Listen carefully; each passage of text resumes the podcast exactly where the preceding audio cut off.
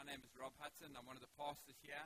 We have a team of pastors that lead the church at uh, um, Well of Life, and uh, were quite a few of them actually here this morning. John's making a guest appearance in the morning congregation because he was on the bass guitar. But um, how was that time of worship, eh? Wonderful in the presence of God.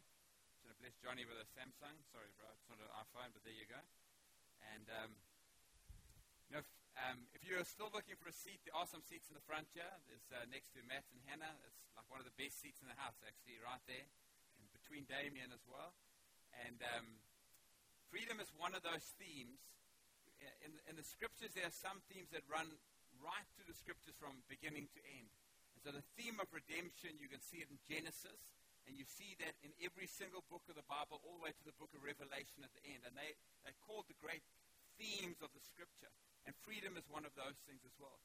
You see it again in Genesis where the enemy comes to take the freedom from Adam and Eve when they sinned. They were free.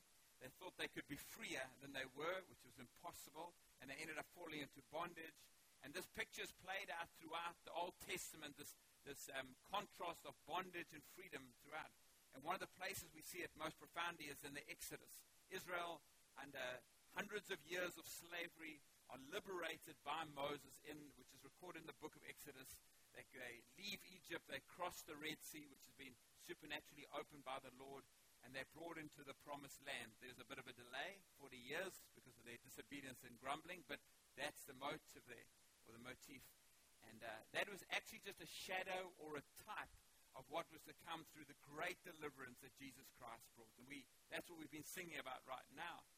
And uh, Paul is at pains when he writes his letters to the church, the churches, eh, all of the churches that he was working with. But there's one church in particular where Paul writes his letter, and it's the church of Galatia.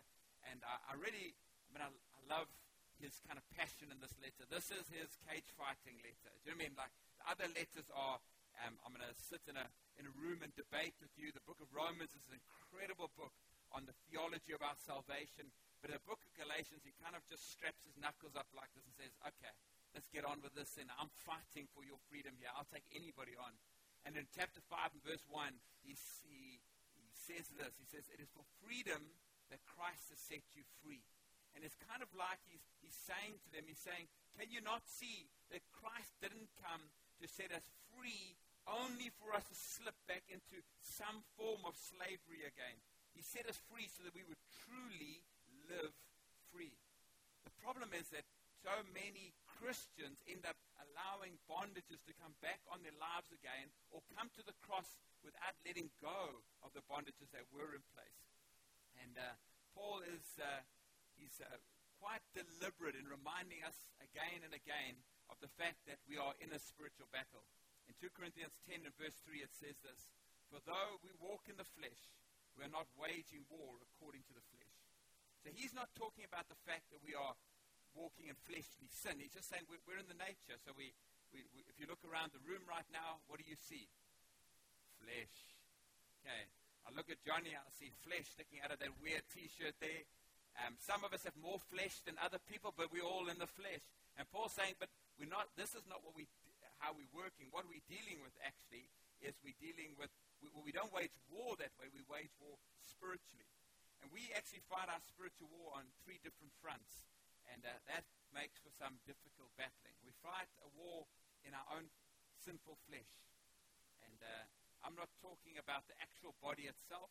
The cravings of our bodies are neutral. When your body wants to have food, it's a neutral desire. If you um, become gluttonous and fill it with way too much, then that's a sin. But the, but the, the neutral desires, what, when Paul speaks about the flesh, he's talking about that old nature that has been crucified with Christ, but is not completely dead yet.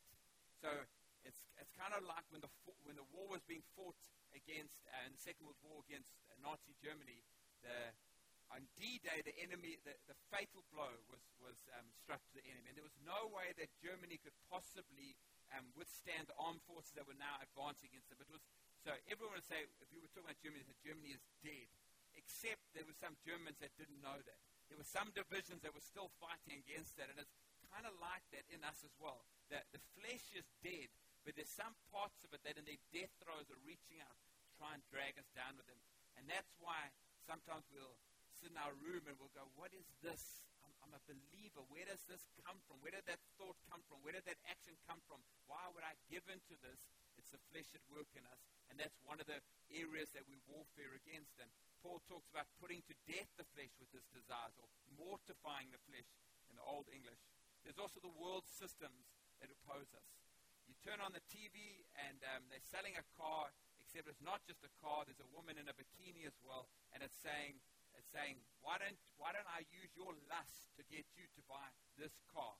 And uh, and that's the the tamest portion of that thing. The world is is the, the systems of the world are against us, and that's why and I quote that scripture in 1 John 2.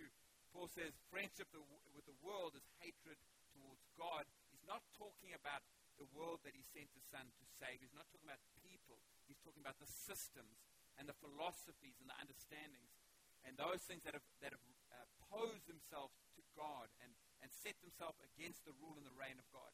And so if you just sit and you, for example, say, I'm going to binge on Hollywood movies for the next two weeks, and you just sit in your room and you binge, I can guarantee you you're going to walk out of that time. Your language is probably going to have changed. Your attitudes are going to change. Your attitude towards other people are changed because those systems and that belief system is contrary to the belief and the truth that comes from God. The last one is that we fight, the front that we fight on is Satan and his demonic forces. In Ephesians chapter 6, I'll read that scripture in a moment, um, highlights that for us particularly. The problem is that many believers don't even believe that Satan is real. They believe in evil, perhaps. They believe in this idea of evil, and there's, um, in a sense, this evil entity, not a person, is against us, but it's not particularly against us, it's just against things in general. And I love this quote from C.S. Lewis from his, um, his book, The Screwtape Letters. Who's read The Screwtape Letters? My goodness. And you call yourselves Christians. I cannot believe what I'm seeing in this room today. I'm serious. It is an outstanding, it's a fun book to read. But it, uh, any, any book by C.S. Lewis, I want to say you can read. But this is, a, this is a really good one. In his foreword, he says this. He says there are two equal and opposite errors into which our race, he's talking about us as humans, fall, can fall about the devils. One is to disbelieve in their existence. The other is to believe and to feel an excessive and unhealthy interest in them. They themselves are equally pleased by both errors, and half a materialist or half or a magician, pleased by both errors, and hail a materialist or a magician with the same delight. And so the enemy, the best thing we can do is if we completely don't believe he exists, we think he's a, he's, um, not take any children in the room. He's like Father Christmas. Like that. So he's a figment of our imagination. He's got the tail and the horns and the, and the fork like this. And we go, oh, he's, that's just a made up thing. That's the one side. The other side is those people that are looking for a demon everywhere around them. Both of those are wrong. And yet Peter actually goes to the trouble, as do the other apostles, to warn us about the fact that we have an enemy.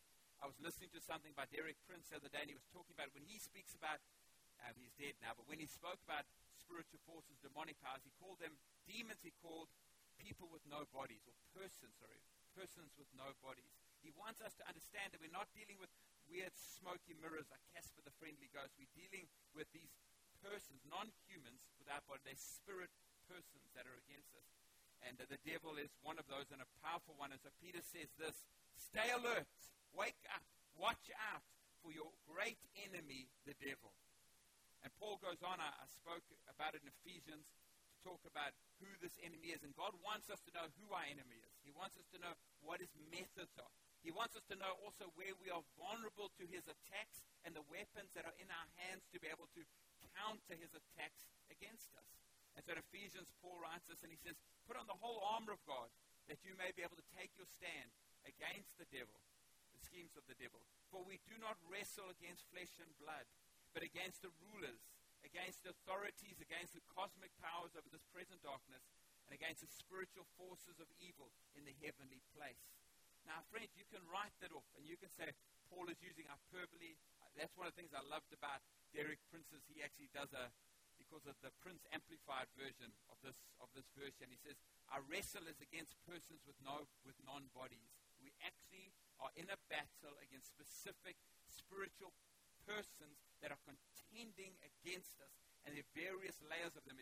There's an idea here of, of an ordered structure, this, this host of the enemy that is at work against um, the purposes of God and those that are with him, which is most of the people in this room right here. So Paul continues in that verse that I read in Corinthians in chapter 10, and he says this For though we walk in the flesh, we are not waging war according to the flesh. For the weapons of our warfare are not of the flesh, but have divine power to destroy strongholds. We destroy arguments and every lofty opinion raised against the knowledge of God, and take every thought captive to obey Christ, being ready to punish every disobedience when your obedience is complete. And that word for stronghold there um, in the Greek actually has two sides to its meaning. One is literally a fortress or a castle, what we would have in our mind when we think perhaps of a, of a, of a stronghold. The other is anything that we, can, that we rely upon and particularly in this context, anything that we wrongly rely upon, anything that we trust in other than trusting in God. If, uh, if you've had any interest in um, Israel and in Jewish history, you've probably heard of Masada before. Masada is a fortress um, in Israel. It's built upon this rock. How's that place? Eh? That makes for some difficult attacks. And uh, as I've said in my notes, in 66 AD, a group of extremists, so this was just before the fall of the temple, which was in 70 AD. Um, uh, they, were under Roman occupation. The occupation was getting more and more um, difficult for them to cope with and, and manage. And the Jews were always, um, I want to say, a proud slash rebellious people. And uh, they, didn't, they, they didn't want to sit under this yoke. And those that had missed the coming of Christ really did believe that God wanted them to be liberated from these oppressors. And so this group of 960 men, women, and children fell upon this Roman garrison at um, Masada and took it.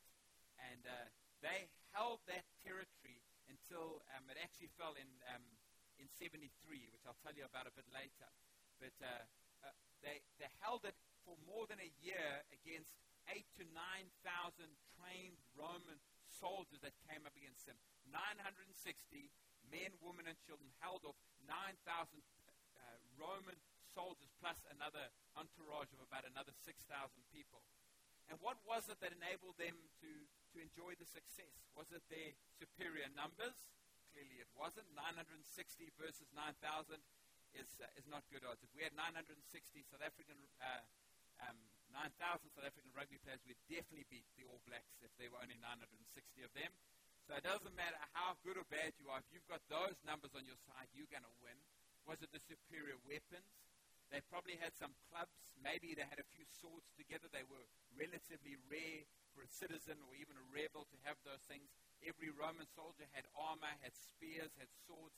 They had um, big um, battering rams at their disposal. They, they, were, they were completely um, outmatched in the equipment.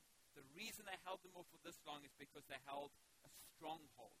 And the reason why the Romans, and I'll tell you again just now how much work they went into, but it was a massive effort that it required for them to bring the stronghold down. The reason why they went through all their work was because they realized they would never have victory until they would never have complete victory until the stronghold had fallen. See, while that remained, not only would it be a, a flag flying for rebellion, but from that spot they could go out and strike right into the heart of the enemy from behind their, their, um, their own lines. And we belong to Jesus Christ.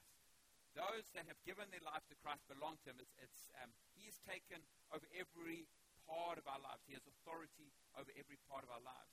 And um, strongholds in the life of a Christian are where the enemy comes and he takes an area like this Masada stronghold and he holds himself out there so that he can make attacks from within us into our lives and into the different areas of our lives. And some people say, but Rob, isn't the devil defeated?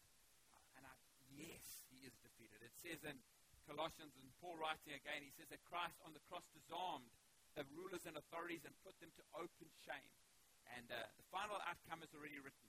It's one of those, I mean, serious spoiler alert here in case you didn't know this, but and if you don't want to know, just block your ears, okay? But, but God wins at the end of this, and the devil loses. And it's written about in the book of Revelation, and we, we have, we have a, a, a clear enough understanding that the devil will be finally put into chains from which he will never escape, and he's put into this, this uh, into hell that was created for him, and he will spend an eternity trapped there. But God, in his infinite wisdom, has allowed the devil a time to remain active and alive, free as it were. And the devil isn't rolling over and playing dead. Like the illustration I used of the D-Day, the there's, there's no possible way the enemy is going to be able to win this battle, but until it's finally over, he is striking out and he's at work. And his goal in the life of the world is to show discord and um, depravity and destruction. And I think we see that, don't we? I mean, you, you don't have to watch the news for too long and go, man, that's where conspiracy theories come from. There's this idea like, how come this is happening? Because in the normal order of things, there shouldn't be this much chaos and this much evil. The, the reality is we just don't understand the normal order of things. There is a chaotic, there's a force behind this. There's a person behind this that is, that is sowing and destruction into the world. But not only is he attacking the world, he's attacking Christians as well. And uh, his goal for us, if he can't keep us from Christ, he wants to keep us from being fruitful in Christ, and he wants to keep us from being free in Christ. And he's working at it constantly. And his goal is to come in, fight us on all three of those fronts, um, frontal attack from the enemy through the world and through our flesh, and to um, obtain a foothold or a stronghold in our life from which he can manipulate us, which he can dominate us and intimidate us. And I'm sorry to tell you this, but it's a war, and uh, our freedom is at stake. So strongholds, where do they exist? They exist in, the, in our souls, which is the seat of our emotions, our mind, and our will. Now, this picture here is a, um, is a uh, we are not three things. I need you to know that. We are one. So we can't, because Gnostic thinking comes from the idea that my body is separate from my spirit and my soul. So it doesn't matter what my body does, because it's not my soul. So some people, see, people are clever when they sin, hey? So some people go, you know what, this is my body having sex with this person that's not my husband or my wife, but my soul is still connected directly with the Lord because it's not. That kind of thinking is ungodly and Gnostic and weird and unbiblical. We are one, body, soul, and spirit. And so even as I draw it like that, it's one thing, but there are these, in a sense, these three components. And uh, the Bible says something remarkable happens when we're born again. In Titus 3, verse 5, it says um, through the, through, we are regenerated. There's a, there's a washing of regeneration. So when we come to Christ and we receive Him as our Lord and Savior, this, this remarkable spiritual transaction takes place. If we come in faith, as most of us have done, and we recognize that there is no salvation apart from Christ, we recognize that our sin has separated us from God, and only through what He's done on the cross can we be saved and we receive that salvation. What happens is the Holy Spirit then comes into us, and we are born again, and things act, we actually change. The Bible calls us a new creation. So, what has changed in us that we've become a new creation? Our our bodies are kept alive by the Holy Spirit. I don't even fully understand that, but the Bible makes it clear that it's a spirit that keeps us alive. And so, in a sense, we've died with Christ, but the spirit keeps our body alive. I don't want to get into that because there's no real value in it. The second thing is that um, our, um, our will is liberated. Before we came to Christ, we were in slavery to sin. But now, having come to Christ, we're no longer slaves. We have a free will. We can we can live for God. Uh, thirdly, we, um, our heart, the heart of stone is taken out of us, and a heart of flesh is put into us.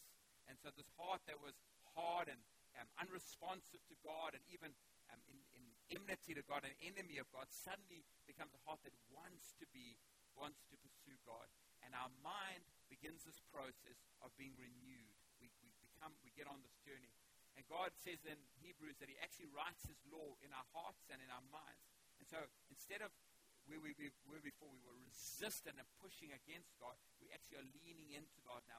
Our natural position is to come into Him. And whenever we find ourselves pushing against Him, we're acting against our new nature, not in our new nature. So strongholds occur because the enemy comes against us and exerts um, demonic influence into our lives. And um, comes in when our thinking is opposed to the thinking of God, when we believe a lie instead of the truth. And I'll go into a little bit more in the strongholds in a moment. When there are serious areas of sin in our lives that weren't dealt with before the cross.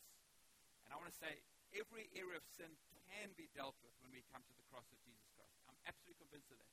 But I've also seen people come to the cross, one man come, meet Christ, and every part of his life is completely washed and changed and another man comes to the cross, and his life is, um, he carries so much baggage across with him.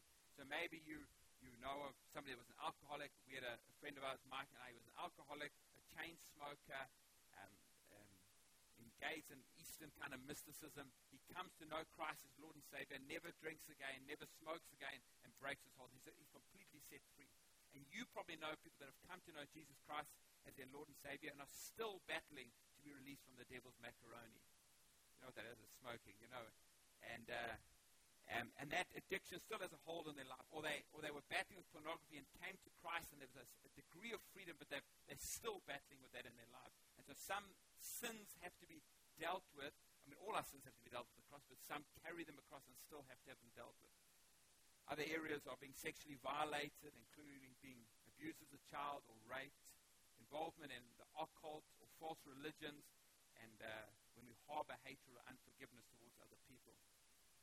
And I, I want to explain a little bit of what I mean by demonic influence because I don't believe that be- I don't believe that believers or Christ followers can be possessed by a demon in the sense that their lives are completely controlled by that demon. Christ has come into us. When we're born again, the Holy Spirit comes into that inner man. and He dwells in there, and so we belong to Him. And so I don't believe Christians can be possessed by demons. But I do believe they can come under undue influence from the enemy when he gets a foothold in their life. And my point of this is to explain this this morning. So we might be vulnerable in an area like lust. If you were, I mean, this could into any sort of way. You might, as a boy, have stumbled upon your dad's secret stash of pornography and you kind of got caught in that. Maybe tragically, and this is, this is tragic, you were sexually abused as a young child. And so there's a vulnerability in your life to lust. Then what happens is the devil, aware of this, entices us into sin in that area. And if we don't understand what's going on and we fight and we don't resist the work that he's doing, we give into it, we become increasingly vulnerable in that area until he's beginning to exercise a degree of control in that area of our lives. And if it continues unabated and unresisted, it becomes an area where even when we come to the point where I've had enough, I want to be free, we find ourselves unable to actually find the freedom that we want. And my experience has been, and I know this is Mike's as well, is I have prayed for many people that I believe have had demonic strongholds in their life. And I can't tell you like this is a place um, in Scripture where I can point to exactly this, or this is, or um, I heard or saw it. I did tell you that story about the Hindu lady where the demon said, "Leave her alone, she's mine." But um, but even with Christians, I've prayed many times for Christians to be set free of demonic influence in their lives, and I've watched them change overnight as God has set them free like this. And I'm I'm okay that there's a bit of grayness in this area. Some things the Scripture is so absolutely clear about, and some things the Scripture leaves vagueness. There's, there's enough vagueness, and so I'm not going to be emphatic and black and white about this. I'm just going to point us to what the Scripture does say, the experience that we have had, and invite us into a place of walking into freedom. So again, for me, strongholds can be de- described like this: faulty thinking patterns based on lies and deception and an inner condition where Satan still has power to exercise undue influence in our lives. Let's go to the next slide. I want you guys to reflect on these questions. And if you say yes to any of them, it may. I'm, I'm emphasizing may, not saying it will. It may in, indicate that there is a stronghold operating in your life. I'm going to read them to you. Do you have difficulty in giving or receiving love? You know what's happened is so often as we follow Christ, we've come to accept some things that we should never accept as if they're normal. And so somebody that pulls away from love is unable to receive love or unable to give love, and we go, well, it's just the way he was, raised, it's just the way she is. When actually, God never created you to be that person. And he never intends for you to stay in the place of being that person. He actually wants to liberate all of us to be like his son, Jesus Christ, that can receive and give love and if we can't, what is going on? If we lift the hood of our lives and we look in the engine, what's, what's happened inside there?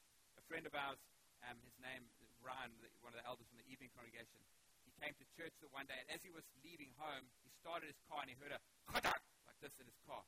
And the engine kind of off, and then turned over like this. And said, what the heck was that? Was it weird? Anyway, he drives off and, and uh, he gets to church, uh, he does this thing, he goes home that night, The next day he gets in the car and there's a smell in his car. What the heck is going on here? Anyway, he opens up the hood again, and all you animal lovers are going to weep this point. And uh, there was a cat sleeping in the engine of the car that had got caught in the engine when he started it and had died in it. And sometimes we don't realize that under the hood, don't lose the point now, don't all you cat lovers just be completely broken now. The cat went to nowhere, actually. Anyway, that's a whole other story. But, um, but the point is that sometimes there are things hidden in the engines that we don't know about. We actually have to lift it up and see what's going on there. Do you come from a proud family? Are you proud? Our pride's not such a bad sin. It's only the one that caused Satan to fall. Are you rebellious or angry? Are you unusually stubborn? Do you have unforgiveness, resentment, bitterness, or hatred towards a person? Are you continually anxious or depressed? Have you ever contemplated or attempted suicide? What irrational fears or phobias do you have? Have you ever visited temples or been into witchcraft? I just want to touch on this one for a second. I, I have visited temples. And I believe the Spirit of God lives inside of me. And I believe the Spirit of God is never intimidated by a demon. Ever. And so I quite like causing trouble. And so that's the reason why I go into temples. I know I'm bringing the Spirit of God into a room full of demons. That's, that's what happens. So when I come in, I'm just thinking to myself, oh, there must be panic going on in this place right now in the Spirit. I genuinely feel that way. I have sufficient faith that God who is inside me is way greater than those outside. But Paul writes, and he says to the Christians, do not um, eat food that's been sacrificed to demons if your conscience is weak. If, if, you, if you aren't able, if, if, if there's some part of you that is, that is disturbed by the fact, like, I know this food was, was sacrificed to demons and now it's being put before me. I mean, I, I, would, I just thank God for this food because I'm not eating a demon, I'm eating the food. I've got no problem bring my curry chicken, I'll eat it, no problem. Not that all curry chicken is sacrificed to demons. I was going to make that point. Although Mike might think it is with his, his, uh, his aversion to spices. But, um, but if your faith is weak and you think to yourself, like, like, I feel like I might be exposing myself as sinning, then Paul says, don't do it then. Don't have the curry chicken um, or the steak or whatever it is that you feel that you can't have. And it's the same thing with going into a temple. If you've gone into the temple with the intent, number one, of worshiping or reverencing what's in that place, obviously that's a problem. But secondly, if you've gone in and, you and you felt like, I shouldn't be in this place, and you felt almost violated as you've gone in, then that can open a door for the enemy to begin to work in your life. Do you have charms? Do you have you carry charms or do you have idols? If you have got Buddha statues in your home, I know they're pretty, and I know they make great paperweights, and I know they look great in the garden, but that is an idol, and every idol has a demon behind it. Friends, don't put that junk in your life. Do you fantasize and lust? Are you drawn to illicit sexual encounters? So we had a guy in our church. He had this policy, flirt to convert. We had to eventually put him out of the church because it's not a biblical policy, just in case you're wondering about this. So he would go out to clubs and bars, and uh, he would pick up girls like this, sleep with them, and then bring them to church the next day. I know, I know. That's what we said as well. So, um, so anyway, anyway, it's a whole long story. I said to him though, because he was a decent enough looking guy, but he wasn't that good looking. It's like, how the heck do you just walk? I've never walked into a bar and had a woman come up to me and go, I'd like to sleep with you, ever. And uh, so I'm thinking like, what the heck's going on here? How come that doesn't happen to me, but it happens to him? Friends, I, I believe this. I believe that when lust is operating in life, and the spirit of lust is operating in our life, we are drawn into illicit sexual encounters in ways that will blow our minds. And this guy could walk into a bar anytime, any night, and walk out with a woman that would sleep with him because I believe there was a spirit of lust operating on her life and a spirit of lust operating in his life, and they were drawn together like this. That's why also, when some people, whenever you go into, they're kind of like, even no matter what page I go onto, I end up in a pornographic web page. I'm going to say to you, buddy, you've opened a door somewhere for that to happen. That doesn't happen when you're, when, when you're completely free of lust. That happens because the enemy knows you're vulnerable and he's pouring it into that area. Have you been sexually molested? Do you suffer from chronic sickness? Do you have times of heavy doubts about the existence of God or your own salvation? If you've answered yes to those questions, and the reason why we've got the slides available to be downloaded is so that you can take these slides and actually work through this thing yourself afterwards, okay? What do we do if there are strongholds in our lives? I love this quote by Tony Evans. He says this. He says the fortresses, these fortresses, these strongholds, don't need to be remodeled. God doesn't tell us to capture them, change the locks, and use them for Him. Satan's fortresses must be torn down. That's why Paul says we have divine weapons to destroy, to demolish strongholds. And if you recognize that there may be a stronghold in your life, you'll also probably recognize that it's not so easy to bring it down. Maybe you've tried before. I had a stronghold in my own life of, of anger. And man, I used to try in my own strength to deal with this thing. My, my dad had a, that's the other way these things can happen. So my dad had a, had a really bad temper. And he didn't, he didn't take me for temper lessons. He didn't call me aside and say, Rob, you've turned nine. I want to teach you about code red temper now. Do you know what I mean? This is, and when I turn 13, we're going to move into wrath and, uh, and throwing stuff. And when I turn sick, whatever. You know what I mean? He didn't do that. It was like, I, what was in him was in me. That, that spirit of anger, that, that, in, that, that um, leaning towards it was something that I walked in as well. And I, honestly, I knew it was wrong. I didn't want it in my life. I've been born again. I mean, it's ugly. Nobody likes this thing. Um, Linda didn't like it. She was the person that counted the most, and she received the most of it because that's what normally happens with these sorts of things. And I tried in my own strength to, to get rid of it. I, so I knew it was wrong. I knew it was wrong. I wanted it to go away. I was deeply repentant, and I still didn't see the thing go away. And I would, I would try, like when, when I started to get angry, I would kind of, oh, I'm not going to let you come out. I'm going to resist you, anger. I was like, down, down, down. And then I would lose my temper, whatever it was. And um, the problem is because we don't fight in the flesh, Paul says. Though we walk in the flesh, we don't warfare in the flesh. We have to use the divine weapons that God has given us and that can feel, and I'll tell you about how I did overcome it, it can feel for us like this is an impregnable fortress and it's never going to come down. Maybe you have tried for years and years and years and you've just given up. I remember, if you guys remember that pastor in America called Ted Haggard, he fell tragically. Um, he, was, he battled as a young man with homosexual desire. And uh, he was open about it as a young man and he confessed it and he was regularly spoke about it.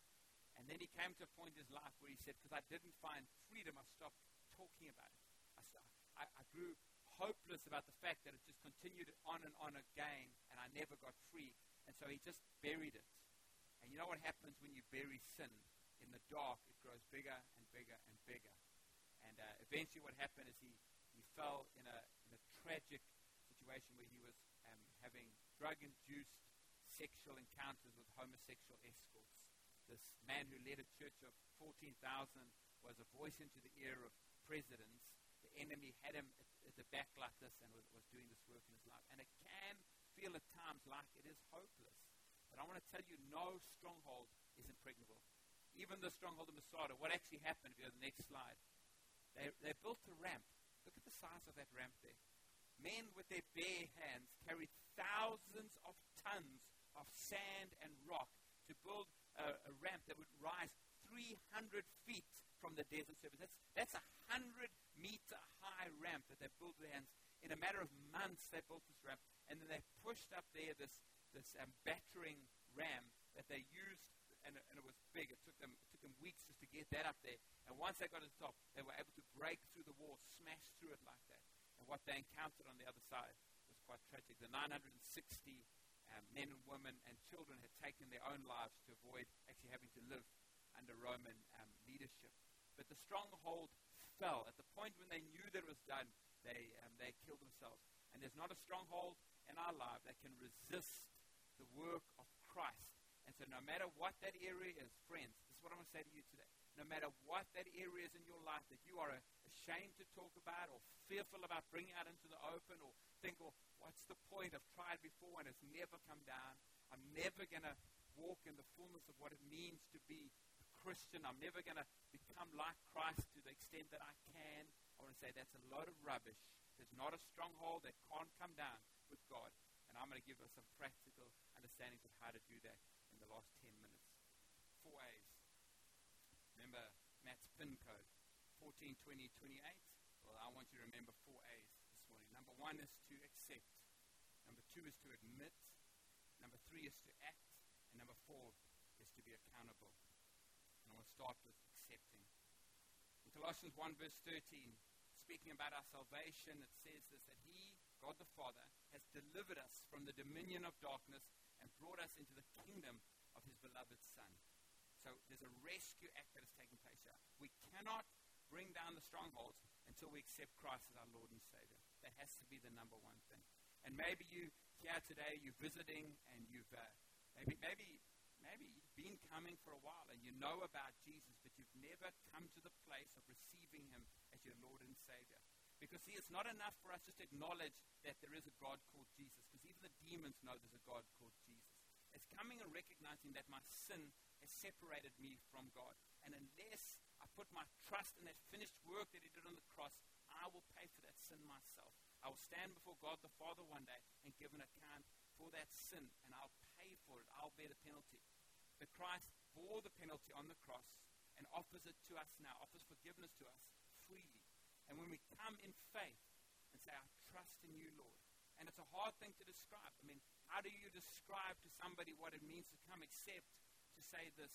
I know it has changed me when I came to Him in faith. And I know that it has changed the lives of most people in this room tangibly and manifestly that they've become, um, they've, they've been set free because of that encounter with God. We need to accept Him. We need to accept, secondly, what the Bible says about God. Friends, uh, there's that song we sing. I've heard a thousand stories about what they say you like, but I've heard the gentle whisper. Um, what, what, what goes on like that. And I love the song, and it's right exactly what it says that He is a good, good Father. Except it's the Word of God. It's not the gentle whisper that tells us who He is. He is not an ogre in the Bible. He is the Father in the Bible. The, the reason we have a revelation that He's a good, good Father is because that's what the Bible tells us. You have to misread it to come to a conclusion that God is anything other than the most gracious, kind person that you could ever know. He so loved the world that hated Him, has rebelled against Him, has like, been like a, a, a wife that, is, that has committed adultery against Him, that like, was it Ezekiel that went and took the prostitute wife back again and, and brought her back yeah? Brought her back into his home again like this. That's who God is. And we have to go to the scriptures and let the scriptures remind us who God is. Because the moment one of the greatest strongholds comes from believing a lie about who God is. Secondly, we need to accept what the Bible says about who we are, because that's the second place where the greatest stronghold comes, is us not believing what the Bible says about us. You're a nobody. You're a nothing. You're damaged goods. You're a, you're a lustful animal. You'll have no control over yourself. You, you can, you're a nobody unless you have this much money. You're nobody unless you achieve this much. And when we start to believe those things, we start to act upon them, and then those strongholds start to develop in our lives. We have to come to a place. I'm a son of God. And I was thinking about this the other day. I'm his, I'm his son. I'm his boy. You know what I mean? It's like I, I, um, I drive Ethan crazy because I, I told you the other night he loves when I come and wrestle with him every night in bed, but I didn't tell you that I kiss him about a thousand times during the he rules dad. No tickling, no kissing, no licking. I lick as well. No, none of that stuff. So, um, but but man, I, and I think to myself, with my imperfections, my selfishness, I can love my son like this. Oh, loved by God. I'm his son. The first step to breaking the strongholds is the understanding of who He is and who we are in relation to Him. Secondly, is to admit.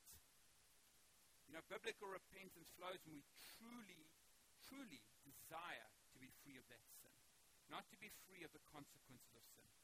So in Corinthians, Paul writes and he says, For godly grief or godly sorrow produces a repentance that leads to salvation without regret whereas worldly grief or worldly sorrow produces death. And there's some great illustrations of this in, in, in the scripture of guys that were, they were they put on the, the act of being sorry. In fact, they were probably truly sorry they'd been caught. Do you know what I mean? And there's a big difference between sorry you've been caught in something and sorry for it.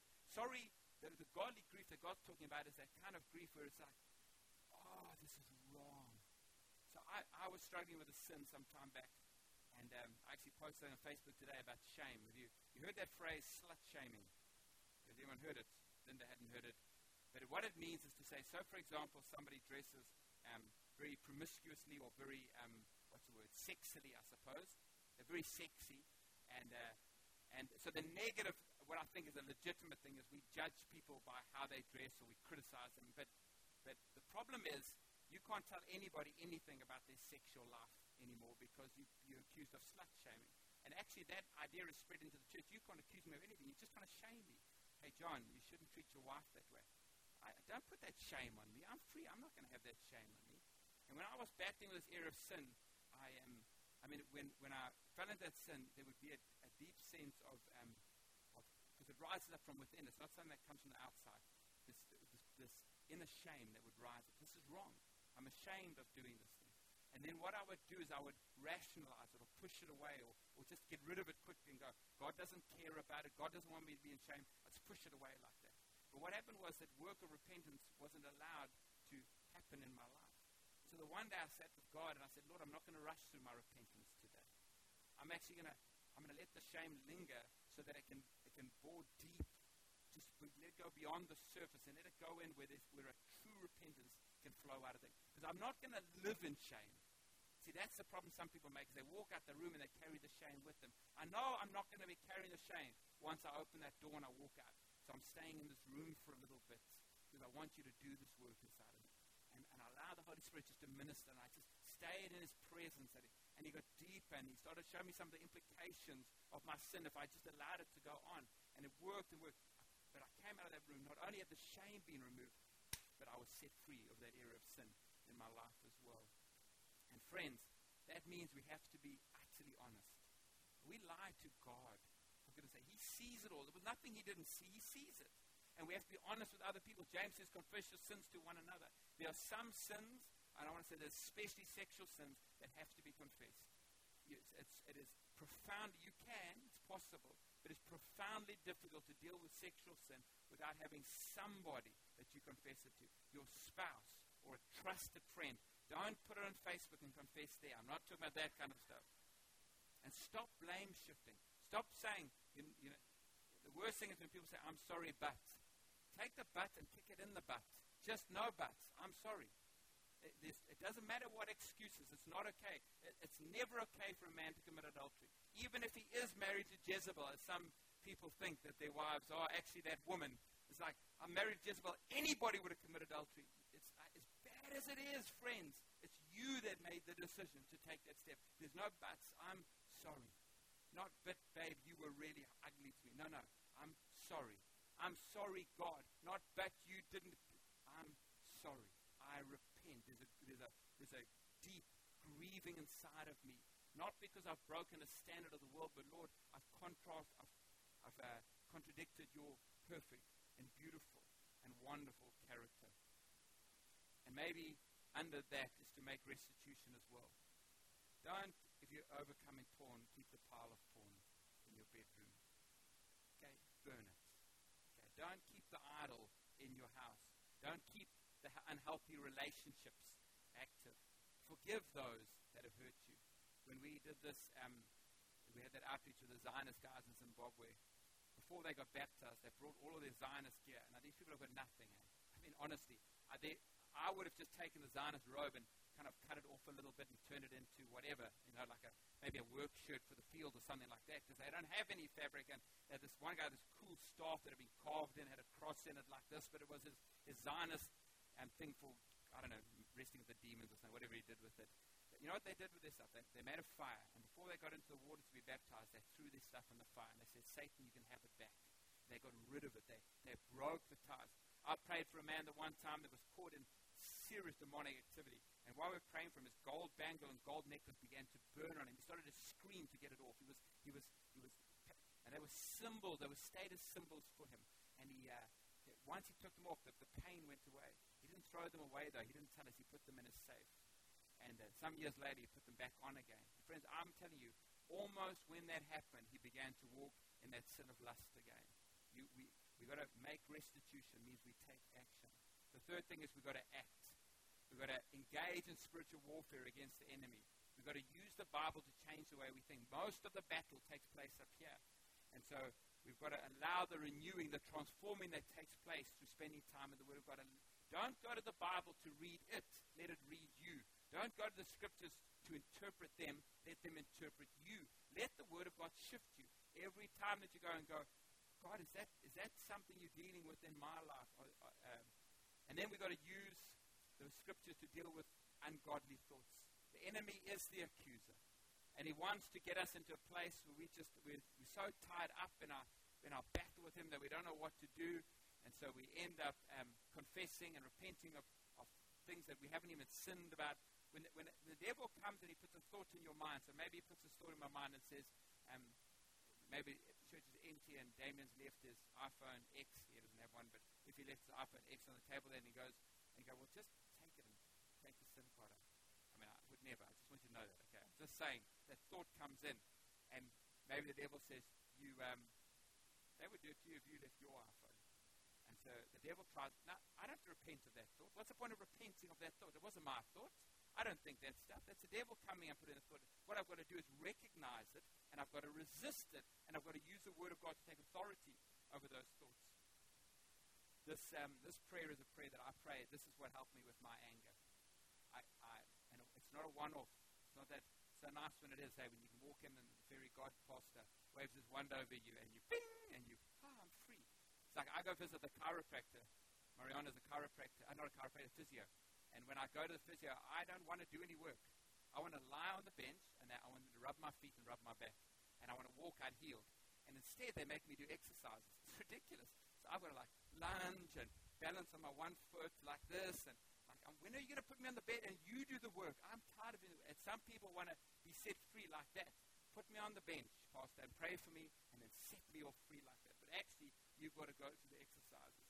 And I prayed every day. I would get up and I pray this, Lord Jesus, this baggage has been with me for a very long time. When I've tried to get rid of it before, I've always failed. I don't carry this anger in my hands. It's so deep inside me.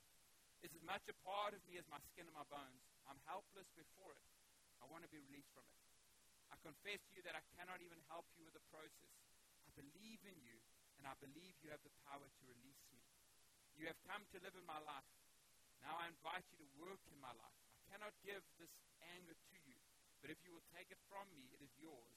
Thank you for being my deliverer. And uh, friends, sometimes, even beyond that, we have to invite some people to help us in that. There have been a number of occasions, some of which I've described to you, where a person has recognized that something is wrong, they cannot get free, and they've needed prayer to actually break a demonic stronghold in their life. And in those instances, it's not complicated, it's not scary, it's just it's just the supernatural life that we walk in. And Linda and I have done it together. I've done it with other guys. And um, we had one young girl. I remember when Burtis was coming out to eldership, um, John and Burtis went to go pray for her. And uh, they came out, out of that thing, what the heck is going on here? And then she came to the office, and we spent five days praying for her. After five days, she was set free. And I'm, I'd been with her for five days. She, they brought her to church because she was from another town in the Middle East here. They brought her to church a week and a half later. It was the first time I met her. I didn't recognize her from the girl that had been in our office. So radical is the change that takes place.